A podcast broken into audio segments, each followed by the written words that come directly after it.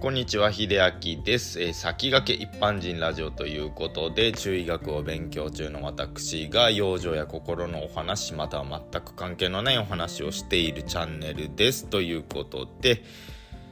まあ先日、先々日でもね、あの、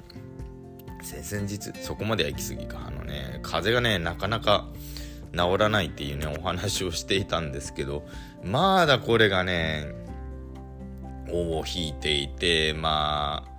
ね、こう言っちゃうとあれですけど、まあコロナの後遺症なのか、まあワクチンのせいなのかわかんないですけど、ちょっとね、炎症っていうのが長引いてるので、あの、飲んでいてる薬もね、ちょっとまた少なくなってきたので、また病院に行かなくちゃなと思ってます。なんかね、6度、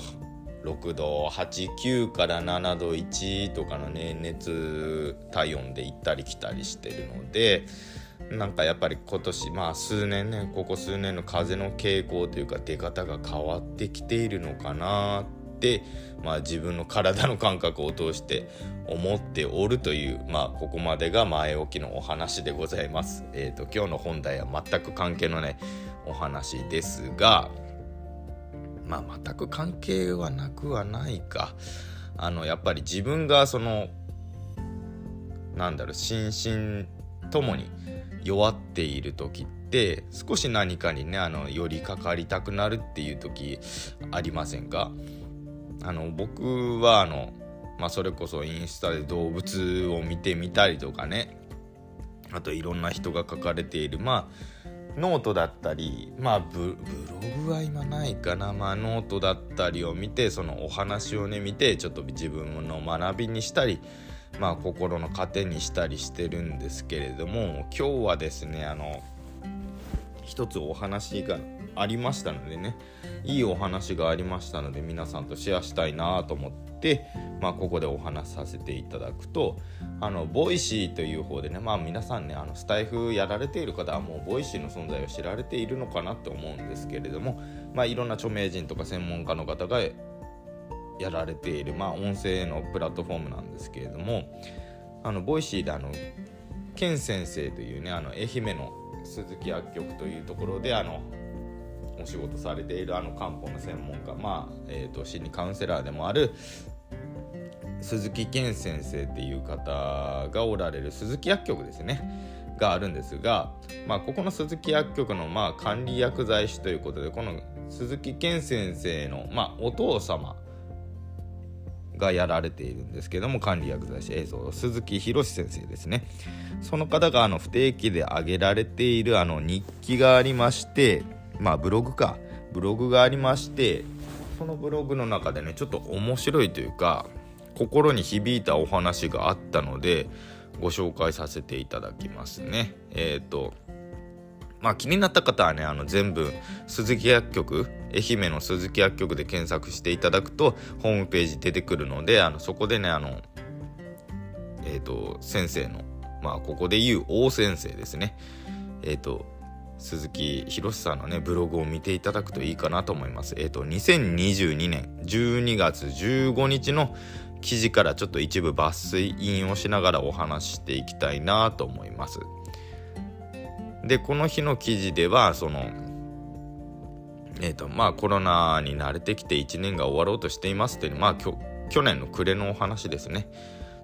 で、まあ、心に残るドキュメンタリー番組のお話をされているんですけれども、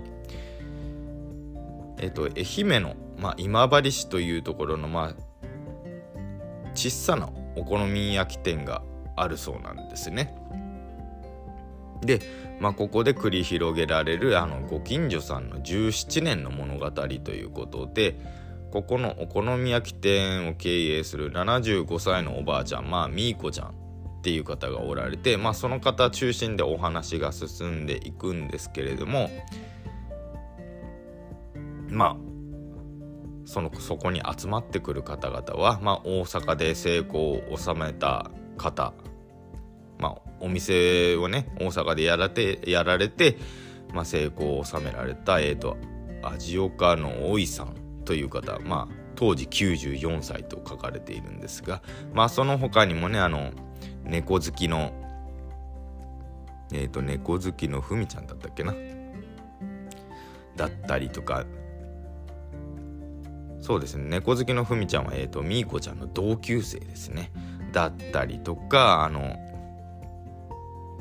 一人暮らしのみっちゃんとかねそういう方々がいるんですけれどもまああの順々にですねあの常連さんが来てすごく仲良くしていたんですけれどもまあ94歳の味岡の大井さんがあの風邪をこじらせてまあ結局入院した後退院したんですけれどもその後にやっぱり娘さんに引き取られて、まあ、101歳でね、まあ、大往生で他界されたり、えーと、みっちゃんですね。あのみっちゃんは一人暮らしのみっちゃんですね。この方は83歳でも他界されたり。で残ったのがあの同級生の猫好きなふみちゃんさんだったんですけれどもこのふみちゃんのお兄さんがおられておられたんですが家が火事でお兄さんも亡くなってしまったそうなんですね。で当然あの妹であるふみちゃんはもう悲しみに暮れてあのみーこちゃんが営んでいるお好み焼きお好み焼き屋さんにね来なくなったそうですね。でみーこちゃんはこのふみちゃんのお家まで行って言葉がけをしていたそうですねでもふみちゃんはちょっとやっぱりねあの心が下向きになってしまったのでもう75歳まで生きたけんねって少しねあの下向きになってしまってたんですねそしたらみーこちゃんが「何も言いよんよふみちゃん。私は100歳まで生きるよ」と言ったらふみちゃんは苦笑いしながらみーこちゃんの声を聞いたら死にかけとっても生き返らいってまあ言ったんですね。でまあそこであの何でしょう。そのナレーターのねあの倍賞千恵子さんがナレーターをされていたそうなんですけれども抱えきれない荷物は一緒に持てばいい一人じゃないんだよっていう、まあ、ナレーターが入ったそうなんです。ですね。まあ、そこであの鈴木宏先生の総括としてまあ寂しくなったら人の情にすがればいい。抱えきれない荷物なら一緒に持てばいい。みーこちゃんみたいに一緒に持てる人になれたらいいなというのがまあまとめとして書かれていたんですけれども。やっぱりねあの日本人という気質もあるのか、まあ、真面目な人がねやっぱりほとんど多くて、まあ、その真面目な人がいるから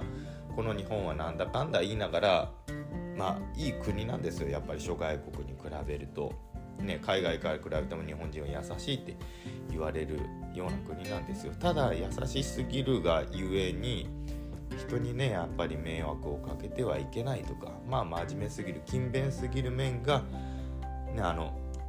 逆手に出ちゃって自分のことを追い詰めたりどうしても元気がない時にも人にあまり頼らないとかねしてしまう状態もあるのかなと思ってちょっとこのお話をね目にしててちょっと涙腺緩みそうになったんですけれどもあの無理に一人でねその自分が抱えている荷物を全部が全部背負わなくていいし大きくも抱えなくていいと思うんですよ。まあ、この、ね、鈴木宏先生がおっしゃられているように、まあ、僕もその必要以上に荷物を抱えすぎている人の、まあ、お手伝いというかねそういう人をなんか助けられるような仕事であったり、まあ、人になそういう人間になれたらいいなっていうまあそんなねちょっとなんでしょうそういう気持ちをねまた再確認できたっていうお話でした。まあ、このお話を聞いてねもし、まあ、仕事面でもそうですし人間関係家庭面でね自分のこ、まあ、自分のその考えとかいろんなものにやっぱりまあちょっと言葉悪く言ってしまえば独りよがりになってしまう時あると思うんですよ。それは決して悪いことじゃなくて自分で何とかしようっていうねあのあなたの真面目さっていうのが出ているところだと思います。ただまあそれはいいんですがやっぱり自分を追い詰めすぎて心が苦しくなってそれこそねやっぱり一人で命を絶ってしまうっていう方もおられると思うんですけれども抱えすぎた荷物はねまあ自分の身の回りじゃなくてもいいし今だったらもうネットでつながれるっていうねこういうまあオンラインサロンであったりとかまあ別の自分がその所属してないグループに飛び込んで自分は実はこういう荷物を抱えてるんだってね、まあ、自己開示してもいいわけですよ。ねあの近しい人ほどやっぱりね荷物を持ってもらえない場合っていうのがあるんですよ。家族さんだったり仕事仲間だったりっていうのは。あのねそんなことでなんか甘えててどうするんだって。まあこれはあのその人からしたら知った激励かもしれないんですけれども。あやっぱ私は誰にも頼れないんだって思ってしまう場合があるのであの第三者に頼るっていうのもねすごく大事なことなので、まあ、ここをね選択肢の一つとして入れていただければいいかなと思います。決してあの絶対一人になることっていうのはあなたが動けばなることはないと思います。一人で抱えて一人だけで抱え込むと決めた以上はずっと一人になると思います。自分の弱さを開示する人に荷物を持ってもらうっていう心もねやっぱりそこにまあ、自分の余裕を生む